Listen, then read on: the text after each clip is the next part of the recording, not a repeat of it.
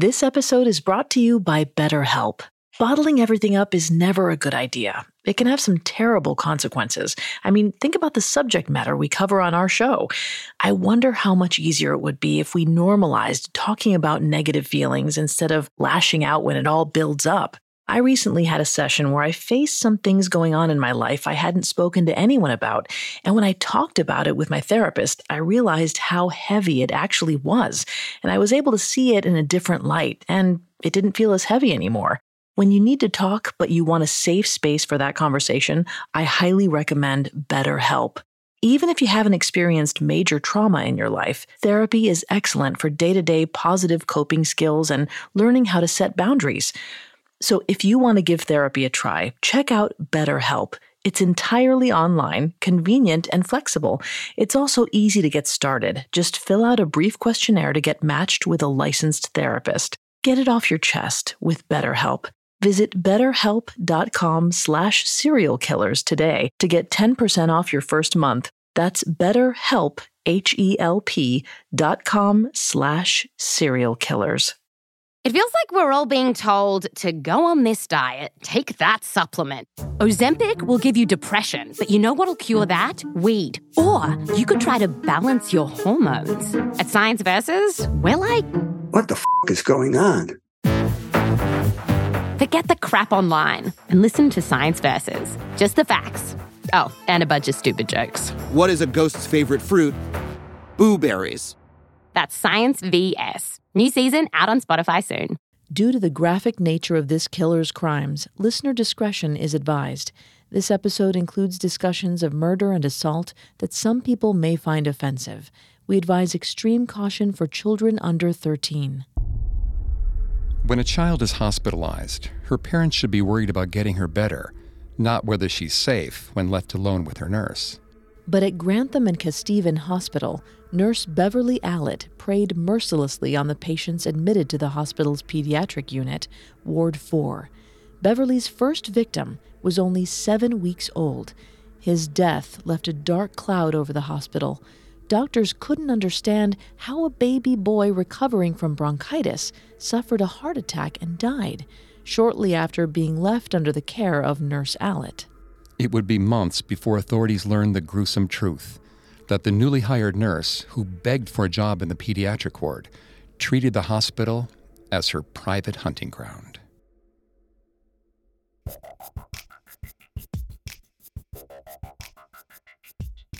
Hi, I'm Greg Polcyn, and this is Serial Killers. Today we're going to take a deep dive into the life of Nurse Beverly Allitt, a serial killer so shameless that she killed vulnerable children, then sought sympathy for herself from their bereaved parents. I'm here with my co host, Vanessa Richardson. Hi, everyone. Many of you have been asking us how you can support serial killers. If you enjoy the show, one of the best ways to help us is to leave a five star review wherever you listen to podcasts. And while you're there, you can listen to previous episodes of Serial Killers, as well as Parcast's other podcasts. A new episode comes out every Monday. You can also find us on Facebook and Instagram at Parcast, and on Twitter at Parcast Network, or on our website, parcast.com. Beverly Allitt is known as Britain's most prolific hospital killer, accused of attacking as many as 19 children. She was later convicted of four murders. Not only is Allitt Britain's most prolific hospital killer, she also holds a second record. In 1993, she received what was then the longest prison sentence ever given to a British woman 13 life sentences. The tender age of the victims and Beverly Allitt's astoundingly callous behavior captivated Great Britain and the world. Allitt began killing patients just weeks after she was hired as a staff nurse on Ward 4, injecting her young victims with insulin or potassium to stop their hearts. She would then sound the alarm, bringing doctors and nurses running to resuscitate the victim. But even if the child received successful CPR, their troubles weren't over.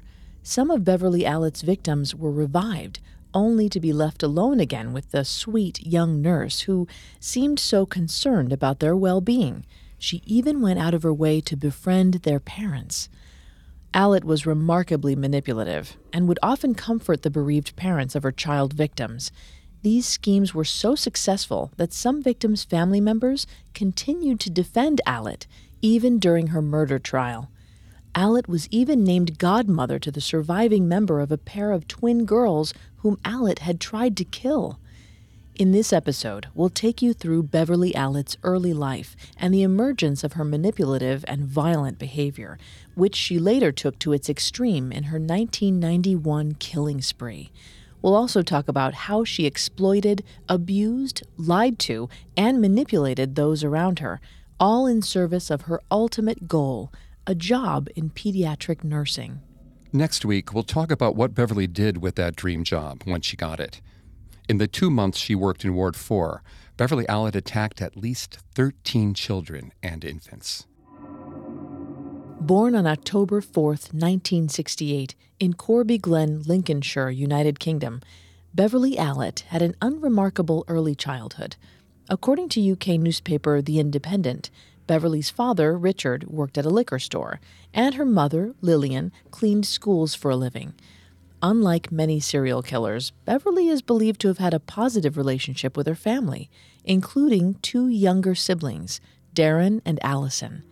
The latter even shared a bedroom with Beverly. Neighbors remember Beverly as an eager babysitter who hugged and kissed children and babies at every opportunity.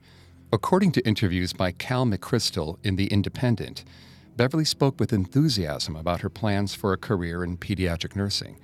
Years later, her babysitting employers would be mystified as to how this seemingly kind girl could have become a killer only a few years after she was hugging and playing with their children.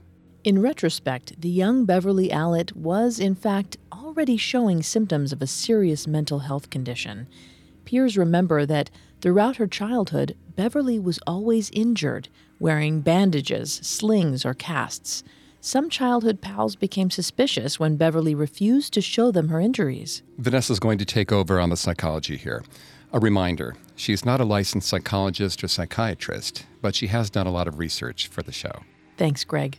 Hindsight now tells us that Beverly was showing signs of Munchausen syndrome, a condition first described in 1951, just 17 years before Beverly was born. This illness, according to the Cleveland Clinic, is now known as factitious disorder and is characterized by sick role behavior, in which a person invents or inflicts illnesses and injuries to obtain attention from others. According to a biography written by Nick Davies, Beverly Allitt's behavior got pretty serious. She even convinced a surgeon to remove her healthy appendix, then prevented her surgical incision from healing by meddling with the wound. She also sought hospital care for headaches, gallbladder trouble, back problems, and a variety of other ailments. Several doctors eventually caught wind of her shenanigans, knowing the majority of her injuries were either self inflicted or completely made up. She found herself unwelcome in offices where she was a frequent flyer. Although Munchausen syndrome is not currently recognized as separate from factitious disorder in the DSM, it has been described by physicians Mark D. Feldman and Stuart J. Eisendrath as a much more serious form of factitious disorder. According to their book, The Spectrum of Factitious Disorders, only about 10% of people with factitious disorder suffer from the more severe Munchausen syndrome. From the onset, Beverly's case was extreme. If people with this disorder are seeking attention, it worked out well for Beverly. Her childhood friends remember admiring her fortitude in the face of what seemed like an incredible string of bad luck, from falls off her bicycle to burns and gashes. Even school teachers doted on the frequently injured Beverly. Some reports from childhood friends suggest that Beverly's personality changed for the worse around age 13, as reported in the book A Plague of Murder, but there's been no explanation offered for why that might have happened. Other childhood friends remember Beverly as consistently pleasant throughout her teens, with no abrupt change in demeanor. Her frequent illnesses and injuries were her only unusual trait. In spite of her best efforts, there was one form of attention Beverly couldn't seem to attract with her injuries alone. By 1984, when 16 year old Beverly decided to leave school, she'd never had a boyfriend. After passing enough standardized tests to qualify as a trainee nurse, Beverly moved on from secondary school without ever experiencing schoolyard romance. Sweet 16 and never been kissed, so to speak. It must have been difficult for Beverly to watch her peers start dating and pair off for dances, while she was left on the sidelines. According to Medical News Today, at the root of Munchausen syndrome is a want to feel seen. If boys were taking notice of everyone but Beverly, she could have felt singled out, and not in a good way. It was the first time her injuries had failed to bring her the type of attention she wanted. She saw the way boys doted on her friends and craved that attention. Yet Beverly did little to attract romantic interest. Classmates remember her as unstylish and even physically intimidating. She seemed more comfortable beating boys at sports than talking with them after school. Boys refused her attention while simultaneously stealing away the attention of her friends. This could have contributed to Beverly's burgeoning Munchausen syndrome. The disorder was originally named after an 18th century baron, Carl Friedrich Hieronymus Freiherr von, or Baron of, Munchausen, who was notorious for relating fictitious tales of his own valor and resultant injuries. Like the Baron, Beverly was always ready with an intriguing story to explain her latest bandage. But as her friends became preoccupied with boys, she might have felt the need to seek attention more frequently. All of this could have exacerbated her desire to play what psychologists call the sick role. Yet young Beverly Allitt was hardly moping around waiting for a date. She was vocal about her future ambitions, specifically a career in nursing. In standardized exams taken by all British secondary students, Beverly obtained O levels, or ordinary achievement levels, in food and nutrition. Beverly also received certificates of competency, or CSEs, in English, French, biology, and arithmetic. Beverly's parents supported her choice to leave secondary school after the tests and pursue her dream of becoming a qualified pediatric nurse. Beverly Allitt soon entered a two year pre nursing study program at Grantham College, a school close to Grantham and Kesteven Hospital, where she would eventually become a killer. For our listeners in the United States, England permits 16 year old students to leave high school permanently on the last Friday in June. These school leavers must either remain in a full time educational program, start a professional traineeship, or work part time and study part time. It's also helpful to know that in Beverly's native England, college is generally a term for a school focused more on vocational training, while only a university may grant degrees. Teens who leave school at 16 often attend a college to obtain a vocational certificate in a trade they intend to pursue. Teens who intend to apply to universities mostly remain in school and will take A level or advanced level tests at age 18. During the period of her pre nursing studies, Beverly was regularly seen at the Fighting Cocks, a local pub.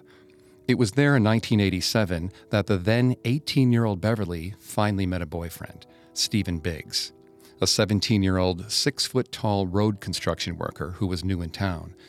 The young man was besotted, even though Beverly still made no particular effort with her appearance. Beverly was by now a graduate of her pre nursing program, collecting state benefits while she waited for an interview at the local hospital. Under the English vocational training system, Beverly needed a trainee nursing position in order to proceed with her studies and qualify to work as a full fledged nurse. She was sure a job would come along, and in the meantime, spent her evenings drinking beer with her girlfriends and beating boys at pool. True to form, when Stephen Biggs first challenged Beverly to a game, she triumphed. She also won Stephen's full attention. They soon began meeting regularly at the pub, and not long after that, became boyfriend and girlfriend. The first romantic relationship should have been a happy time for Beverly, and perhaps had she been mentally well, it would have been. Sadly, the relationship quickly turned emotionally, physically, and sexually abusive. What started out as young love would soon turn into a gross struggle for power. Okay, here's some good news for you. Now let's get back to the story. In 1987, when Beverly Allitt was 18, the socially awkward girl, already showing signs of severe Munchausen syndrome, had just met her first and only serious boyfriend, Stephen Biggs. In the 2014 book Angel of Death, Stephen remembered his relationship with Beverly as confusing and frustrating from the start, despite the positive qualities that first attracted him to her. Stephen recalled that teenage Beverly, quote, hated not having much money, but for all that, she seemed happy and she used to laugh a lot. I thought she was a nice girl, very friendly and chirpy. She was good company, end quote. However, from the start, Beverly seemed reluctant to move the relationship forward. She wouldn't allow Stephen to walk her to her front door and made him wait a full three months before he met her parents, even though Beverly was still living at home. Wanting to take a relationship slowly is one thing, but Beverly's new habit of compulsive lying damaged the relationship early on. While walking home from the Fighting Cocks pub one night, Beverly recounted a story about one of Stephen's former classmates, Kevin Fowler. According to Beverly, after a night out in a group of friends that included Fowler, he followed Beverly home. She claimed Kevin slipped behind a tree, pulled out a knife, and attempted to rape Beverly, forcing her to physically fight him off. Kevin's recollection of that evening is very different. He remembers that he and Beverly were set up by friends, but didn't hit it off, never kissing or even embracing. Kevin says he never walked home with Beverly, preferring to leave the pub earlier than Beverly and her female friend. It's important to note that false rape accusations are exceedingly rare. According to the Federal Bureau of Investigation, only about 2% of rape claims are found to be false, about the same as other reported felonies. Up to 4 in 10 rapes are never reported at all, making unreported rape about 20 times more common than falsely reported rape. Of course, it's clear that Beverly Allitt was far from psychologically typical. Her lie about Kevin was one of what would become a pattern of lies designed to assert power over her younger boyfriend. She was conditioning Stephen so he'd later tolerate her abuse and humiliation of him. One of the biggest mysteries about Beverly Allitt's case, even today, is the apparent lack of any traumatic event or abuse that could help explain her behavior. As our listeners know, many serial killers were grievously abused in childhood, or even in young adulthood. But Beverly seems to have been a perpetrator rather than a victim. Even following her trial and conviction, childhood neighbors expressed their befuddlement as to how a girl with such an unremarkable childhood could have become a brutal child killer.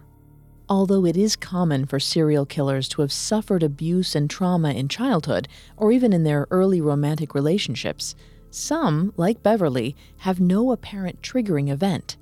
Just as there are far more abuse survivors who go on to treat others kindly than those who become violent, there are certain serial killers who never experienced abuse. Beverly consistently behaved as an abuser and manipulator, not a victim. Her treatment of her first romantic partner exemplified her tendency to use others for her own gain. During one of their walks together, Beverly Allitt proposed to Stephen abruptly after only four months of dating. He was pleased and surprised by the suggestion of marriage, especially given that she had seemed ambivalent about their physical relationship. They only had sex occasionally, averaging once a month. Stephen remembers Beverly showing no enthusiasm for the act of love, even at the beginning of their relationship. So Stephen said yes. Despite their romantic difficulties, Stephen and Beverly moved forward with planning a wedding. They bought household items for their future life together. But all the while, Beverly's behavior towards Stephen began to exhibit many of the key signs of domestic violence, according to the National Domestic Violence Hotline. Beverly made all the decisions in the relationship. She humiliated Stephen by harshly criticizing him in front of others and refusing to hold his hand in public. She ignored his efforts at pleasing her. Once, when Stephen proudly presented Beverly with a birthday gift, she turned away without a word. The couple quarreled often, and it sometimes became physical. Stephen recalls Beverly beating him with her fists and kneeing him in the groin, leaving him crumpled on the floor. She even exerted control over her partner's appearance, insisting that Stephen grow a mustache and telling him he looked gormless, a British term for stupid, without one. But Stephen couldn't stand the facial hair. When he shaved the hated mustache after several months, Beverly was furious.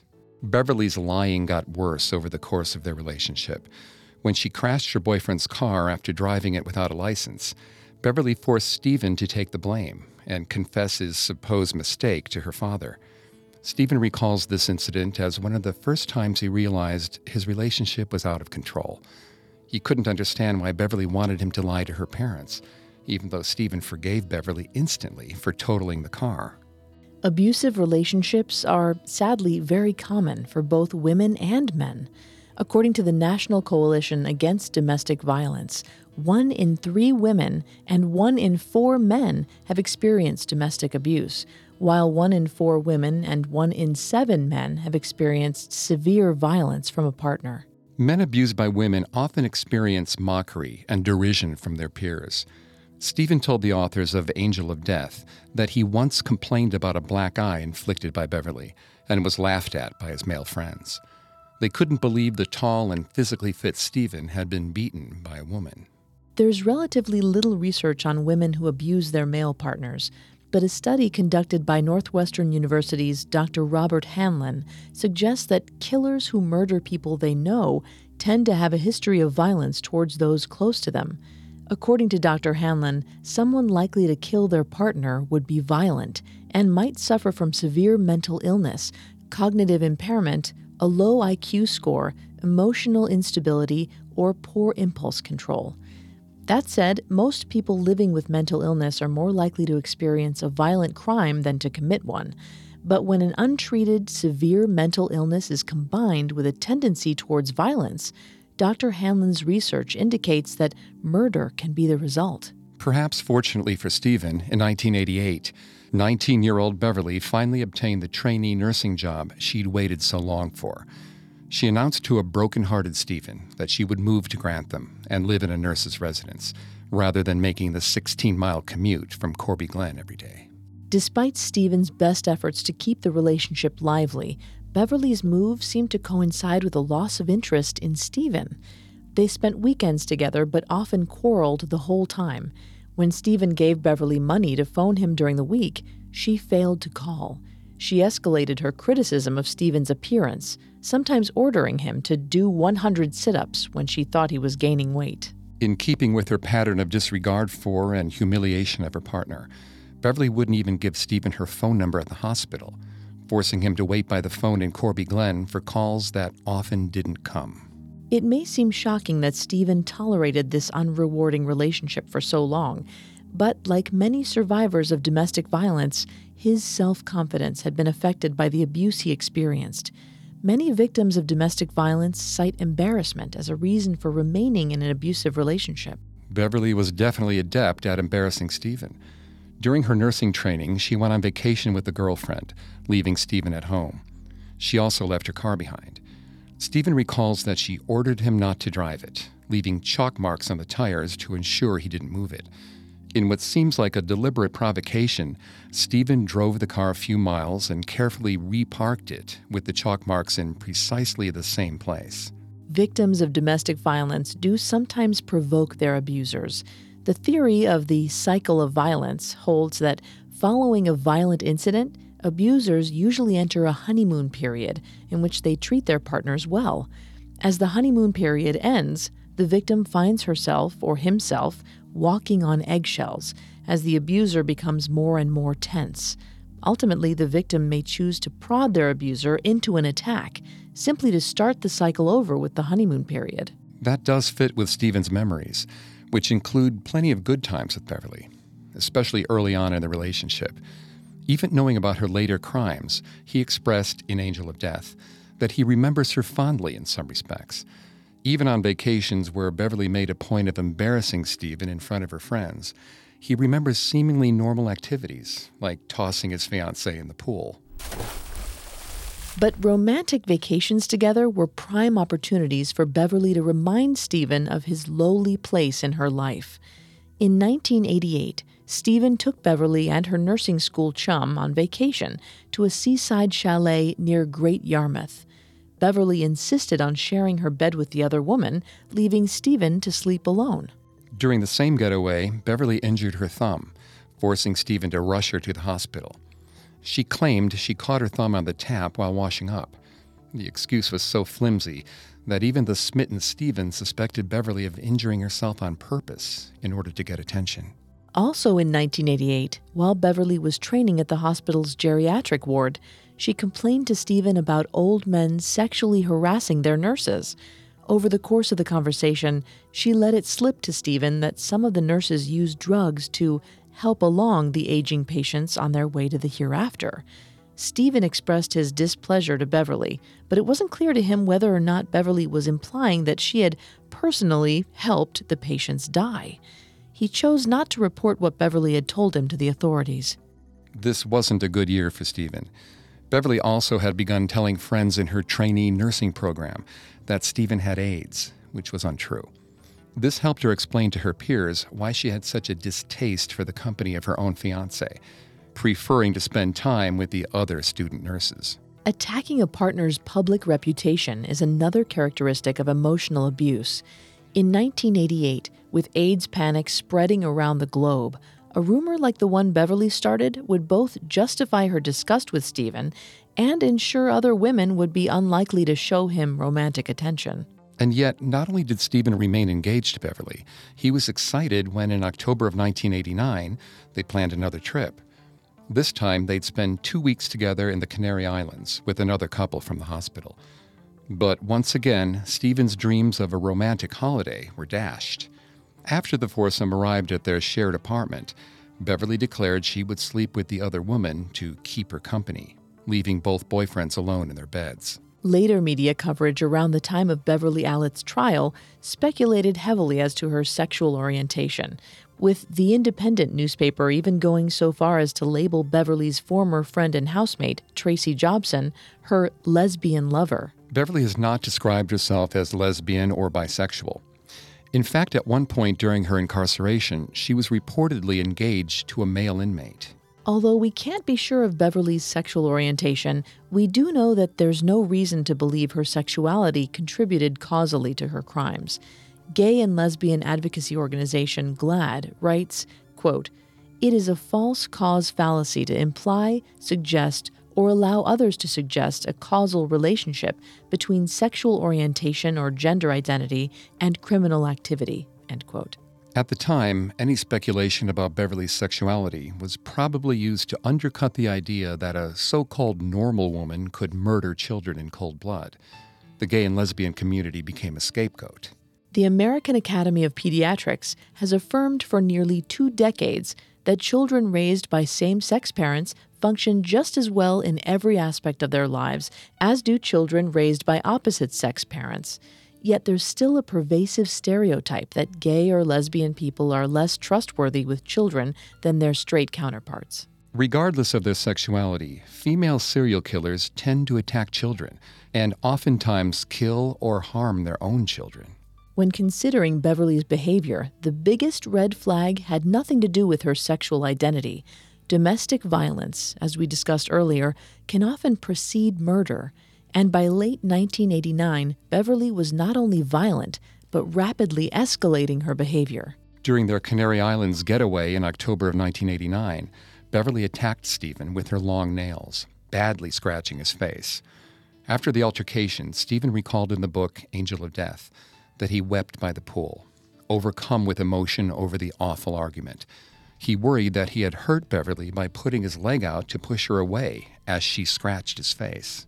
Later, Beverly seemed surprised after learning that Stephen had told the other nurse he was crying because he loved Beverly. She burst into tears and asked, Why didn't you tell me you loved me? This was the only time during the unhappy engagement when Beverly appeared moved by Stephen's feelings for her. Stephen remembers being befuddled by her reaction because he often told Beverly he loved her and had done so throughout their relationship. It's hard to say why Beverly would react as if shocked by Stephen's love for her, but one possibility is gaslighting, a behavior common in abusive relationships. According to the National Domestic Violence Hotline, gaslighting is behavior by an abuser that causes the victim to question their own sanity.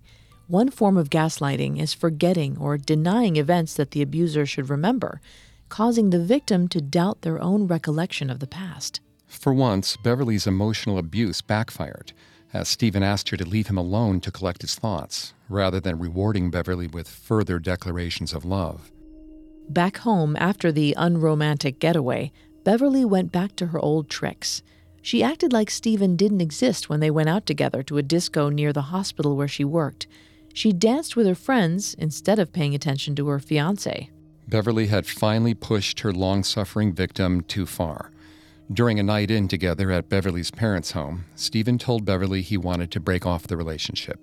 She immediately attacked him physically, pulling his hair and pushing him, until Beverly's younger sister Allison, who was living at home, broke up the altercation. She asked Beverly to leave Stephen alone. One reason a victim may stay in a violent relationship for longer than expected is fear of violence upon leaving. According to the National Domestic Violence Hotline, the most dangerous time in an abusive relationship is when the victim has finally taken steps to leave. Threats of separation or actual separation can trigger an abuser to resort to murder. Fortunately for Stephen Biggs, Beverley didn't go to such extremes. Instead, she talked him out of the breakup, only to break up with him by phone shortly thereafter, in the spring of 1990. Beverley had made all the decisions about the progress of her relationship with Stephen from the very beginning, and their breakup was no different. As for Stephen Biggs, he moved on with his life after Beverley broke off their engagement. The next time he would hear about Beverley would be from police detectives investigating suspicious deaths at Grantham and Kesteven Hospital. But there were plenty of other missed red flags between the breakup and Beverley's final arrest. As Beverley began her nursing career, her compulsive lies got more frequent and more bizarre. She began to make up stories about a poltergeist harassing her landlady. Beverley's strange behavior, including placing human feces in a refrigerator used for nurses' lunches, disgusted and frightened her colleagues. Meanwhile, Beverley's fabrication of illnesses and injuries returned with a vengeance. For the first time, people around Beverley began to suspect that she wasn't fit for a caregiving job and that she might even be dangerous. They had no idea how bad things would get for the helpless children left in her care. Let's take a moment to share something we love at Parcast. Now back to the story. In the spring of 1990, 21 year old Beverley Allitt had just broken things off with her fiance, Stephen. She seemed completely absorbed in her nursing training, rarely calling Stephen in the months before their breakup. Even on days off, she preferred dancing with nurses over dates with her fiance. But all was not well at Grantham Hospital. Beverley's behavior escalated as she grew closer to meeting her goal of qualifying as a nurse. Primary school peers and classmates could be forgiven for not noticing anything amiss about an injury prone and sickly girl who made up stories. At Grantham Hospital, however, Beverley's lying led to more serious consequences. One such incident, of course, was her lie to another nurse about Stephen, claiming he had AIDS. This is the first time that we know of Beverley projecting her factitious disorder, or Munchausen syndrome, onto a proxy. Previously, Beverley had only invented or inflicted her own injuries or illnesses, but her false claim about Stephen was the first time she won attention and sympathy by pretending someone else was ill. But it certainly wouldn't be the last time. Stephen's escape from Beverley is all the more chilling when we later realize that her motivation for murder was present even in their relationship. Factitious disorder by proxy often occurs in people who, like Beverley, also suffer from the more common factitious disorder. The proxy form is most frequently associated with mothers who abuse their own children. In fact, in the book, The Spectrum of Factitious Disorders, factitious disorder by proxy is described almost exclusively as a pathology involving the abuse of children by their mother. Beverley never had children of her own, but this does cast an ominous light on reports of her early love for babysitting. Many people with factitious disorder by proxy are unusually knowledgeable about medical terminology and may even work in a medical field, as Beverley did. Others simply crave the attention and sympathy shown to parents of a chronically ill child. Here's Associated Press reporter Denise Collette describing the suffering of a child whose mother not only subjected her to unnecessary surgery, but used her to obtain media attention by advocating for national health care reform in the United States, going so far as to visit the White House and testify before Congress. Prosecutors say the mother caused the daughter to be hospitalized more than 200 times and subjected to many unnecessary surgeries. She had her gallbladder removed, her appendix removed, and part of her intestines removed. Unnecessary appendix removal. Sound familiar? 21 year old Beverley also continued to make herself sick, even as she showed the earliest signs of transferring the same behavior onto others. In two years of nursing training, Beverley Allitt took an astonishing 130 sick days, claiming ailments ranging from pregnancy to a brain tumor, none of which she had. It's unclear how many of these sick days resulted from imaginary illnesses or injuries, and how often Allitt was actually injuring herself or abusing her access to medical equipment to make herself sick. According to the spectrum of factitious disorders, some people with Munchausen syndrome are able to admit their disease when it poses a risk to their lives or careers. In a case study included in the book, a nurse with this condition anonymously called researchers studying Munchausen syndrome and asked for their help. Her disordered behaviors had been noticed at work, and her career was in jeopardy. She was ready to give up the attention she was getting from being sick in order to keep her nursing career and herself alive. If Beverley was aware that her behavior might stem at least in part from a potentially lethal mental illness, she showed no sign of that awareness according to friends and colleagues from her trainee nursing days. In fact, her compulsive lying got even worse and even stranger. At one point, she branched into supernatural territory and invented a poltergeist to blame for some of her misbehavior. According to other nurses who trained with Beverley, she claimed the poltergeist had stuck a carving knife into a pillow, set the curtains on fire, and even fed pills to her landlady's dog. That seemed like the kind of a lie a toddler would tell. Oddly, that's not unusual for people with Beverley's psychopathology. Dr. Richard Asher, who first described Munchausen syndrome, noted in The Lancet that, quote, many of their falsehoods seem to have little point. They lie for the sake of lying, end quote. Notice that last lie about feeding pills to a dog. If Beverley, rather than a ghost, perpetrated this offense against her landlady, this might be the first trial run of what would later be her method of murder providing unnecessary medication to a victim. Equally disturbing, while working at the geriatric ward and training as a nurse, Beverley was suspected of smearing human feces on the walls. On a separate occasion, police officers responding to a report of fire at the nursing home found human excrement in the staff refrigerator. For the first time in Beverley's life, she was drawing suspicion rather than just sympathy casualty nurses working with Allitt during her training at Grantham and Kesteven Hospital from 1989 to 1990 believed Beverley was mentally ill, but they didn't report their suspicions to supervisors.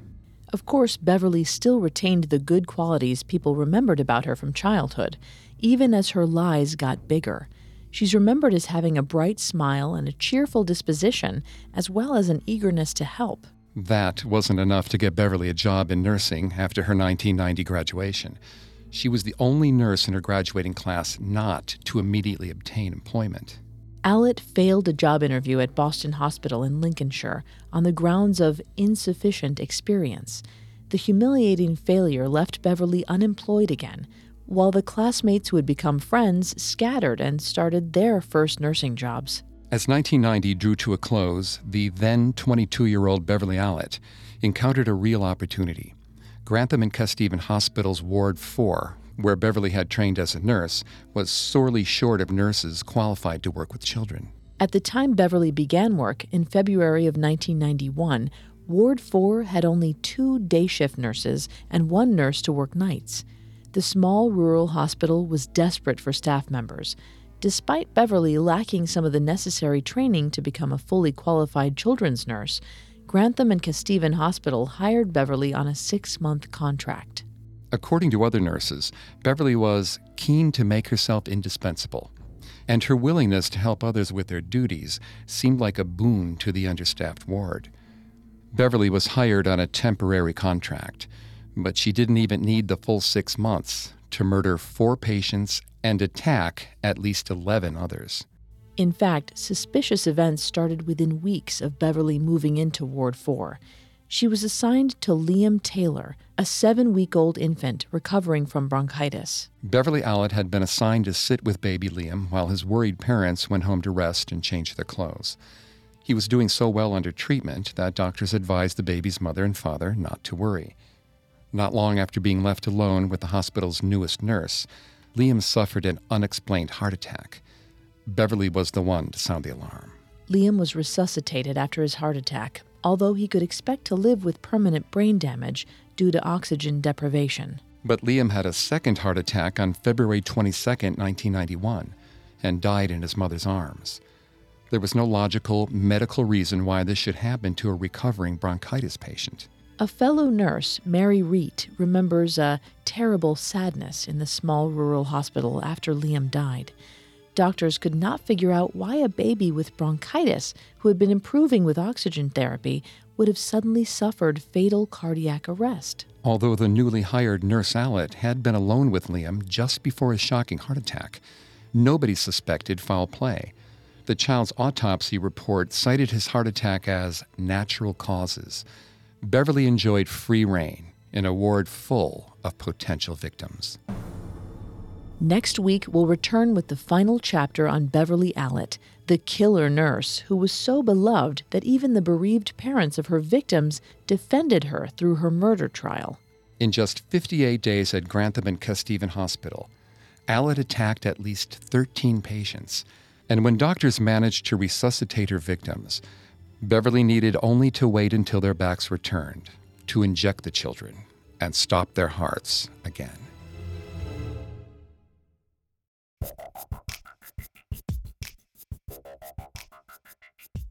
Thanks again for tuning into Serial Killers. You can find more episodes of Serial Killers, as well as all of Parcast's other podcasts on Apple Podcasts, Stitcher, Google Play, Castbox, TuneIn, or your favorite podcast directory. Many of you have asked how to help the show, and if you enjoy the show, the best way to help is to leave a five star review. We'll see you next time. Have a killer week. Serial Killers was created by Max Cutler, is a production of Cutler Media, and is part of the Parcast network. It is produced by Max and Ron Cutler, sound design by Russell Nash, with production assistance by Ron Shapiro and Paul Mahler. Additional production assistance by Carly Madden and Maggie Admire. Serial Killers is written by Yelena War and stars Greg Polcyn and Vanessa Richardson.